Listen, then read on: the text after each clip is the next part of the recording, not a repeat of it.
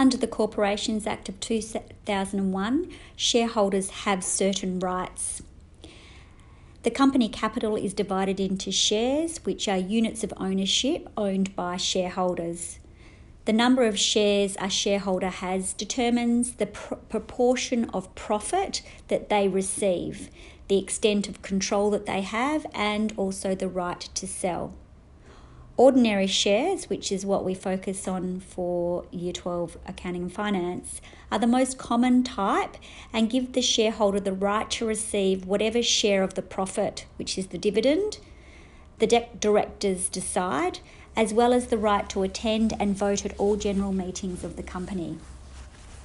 Other shareholder rights include the right to receive profit in proportion to their shareholding, as determined by directors the right to receive notice of meetings, to attend general meetings, to discuss and vote. But note their influence would extend to the proportion of their shareholding. So if they only have 1%, their influence is probably not going to be as great um, compared to someone who has 49%. They have a right to receive a copy of the annual report, although that's not necessarily automatic for proprietary shareholdings.